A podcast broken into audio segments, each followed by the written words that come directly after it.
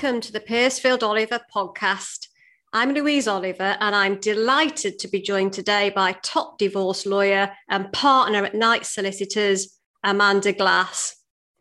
Our topic for discussion today is pre and post nuptial agreements.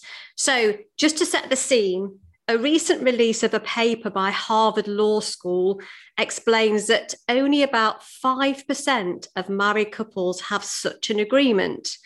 Although the facts around divorce are that around 42% of marriages end in divorce.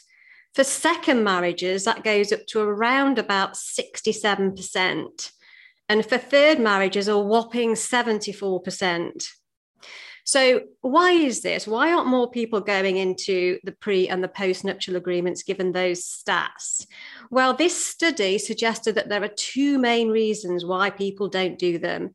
The first one is that the couples feel that it predicts doom and gloom on the marriage. So, you're sort of self fulfilling the prophecy, as it were. So, that's one of the reasons. And the other reason is that the majority of couples just believe that, in spite of the statistics showing more than half of all marriages end in divorce, it will never happen to them. So let's get into the meat of this, Amanda.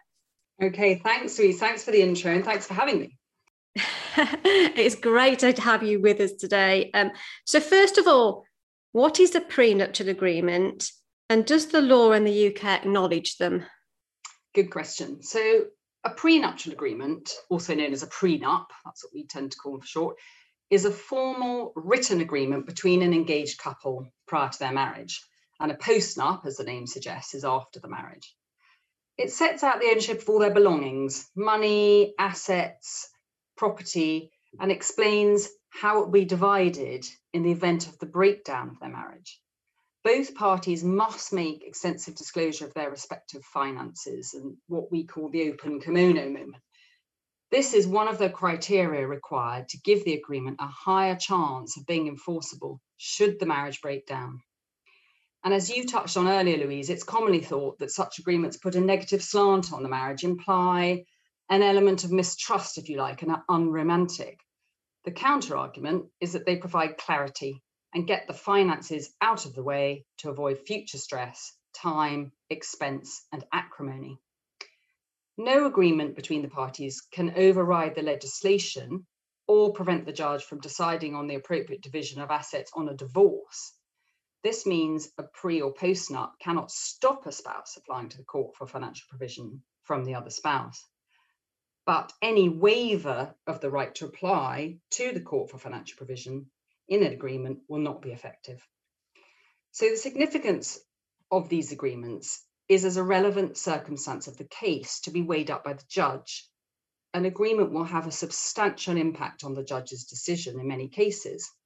And as the Supreme Court said in the landmark case Radmacher versus Granatino, October 2010, the court should give effect to a nuptial agreement that is freely entered into by each party with a full appreciation of its implications, unless, in the circumstances, it would not be fair to hold the parties to their agreement. Okay, Amanda. So, so it does sound as though the UK courts take some heed to the fact that a couple have gone through this process. So, in your opinion, so if you're a couple and you're thinking of, uh, you know, getting married or you're a couple and something's changing in your circumstances, why do you think those particular marriages should consider legalizing this and putting a pre or post nuptial agreement in, in place? Well, the primary reason is a marked disparity of wealth between the couple and the wealthier party and or their family wish to protect those assets against future claims on a divorce. So it's similar to an insurance policy to protect against future loss. So, in summary, they're often used when one party wants to protect inheritance or future inheritance, or there are assets or property that will be very hard to split 50 50.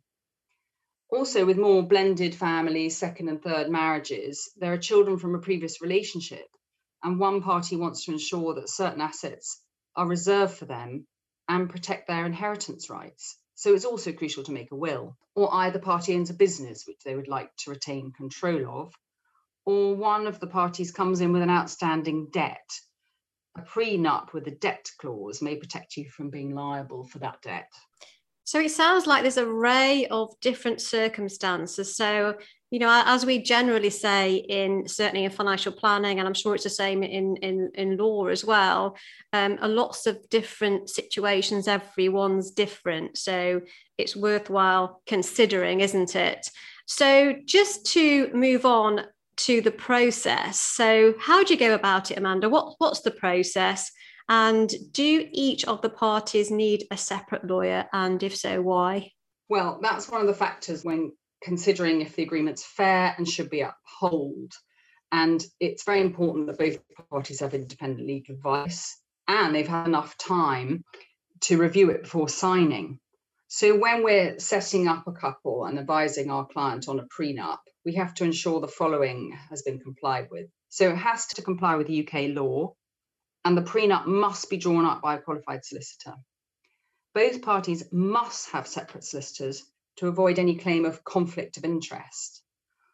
All assets must be fully disclosed by the parties, and there are schedules annexed to the agreement. Both parties must fully understand the agreement and enter into it voluntarily. And both solicitors must certify it was entered into freely and knowingly. Ideally, the prenup should be signed at least 28 days before the marriage. Otherwise, the parties must enter into a postnup six months after the marriage to allow the dust to settle and to reaffirm the terms of the original prenup. So, Amanda, do you think actually going into a marriage and you've discussed your assets, you, you know you've cards are on the table, um, is there an argument to suggest that actually that's a great basis that you know you know each other's finances inside and out rather than some people don't talk about money and they get married and they don't really know who's got what. Do, do you think it's a positive thing in that respect? Definitely. And i think that a lot of couples do enter into marriage with quite rose tinted expectations. And to address the financial issues before you set off probably although i don't have statistics for this gives them a better chance in the long run yeah yeah i totally agree talk about the many side of it and then you can just get on with sort of enjoying it i suppose now i, I know that um, in the financial planning world, we certainly at Piercefield Oliver get involved in intergenerational financial planning. So, this is when we're looking to pass money down the generations. So, you might have some grandparents who are looking at helping for example, with school fees funding. So that could be that they want to transfer a lump of money to the next generation in order that that can be facilitated now the reason the reason that people don't do this often is because they don't want the money to end up with an estranged son-in-law or daughter-in-law and therefore they want to protect the bloodline. Now, I know that postnuptial agreements are not absolute law in the UK, but having listened to what you've said, it's certainly worth considering. Do you think that more people should be thinking about this in relation to this intergenerational planning? Yes, definitely. And if one or both spouse expects an inheritance, for example, during a marriage, a prenup can include provisions that state that the inherited assets will remain the property of the inheriting spouse so long as that asset is kept separate from the other matrimonial assets and is not mixed and mingled into the marital pot. So it's important to note that prenups are still not legally enforceable in England and Wales, at least not for now. The English system does not allow the judge's discretion to be fettered. The court must continue to be able to deal with each case on its own facts and merit and the law must be applied to suit each set of circumstances and facts.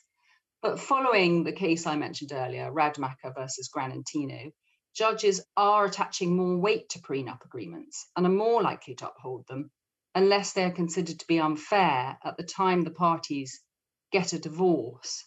So, just to sum up, an agreement is more likely to be upheld if it is signed at least 28 days before the wedding day its contents are reasonable, it's clearly not out of date, providing for future children, for example, and preferably a review after a period of time. And finally, it was properly drafted by a family lawyer with both parties receiving independent legal advice and providing full disclosure. Thank you, Amanda. So I think we'll wrap up there. And um, in summary, although it's not romantic to raise the issue of a prenuptial or postnuptial agreement, it is sensible and practical to at least consider it and talk to an expert, talk to a lawyer, and find out whether it's appropriate for you to undertake this. Amanda, I'd like to thank you for your engaging and informative input today. We'll be recording more podcasts in the future, so let us know if you have a topic you'd like us to cover. In the meantime, stay well and keep smiling.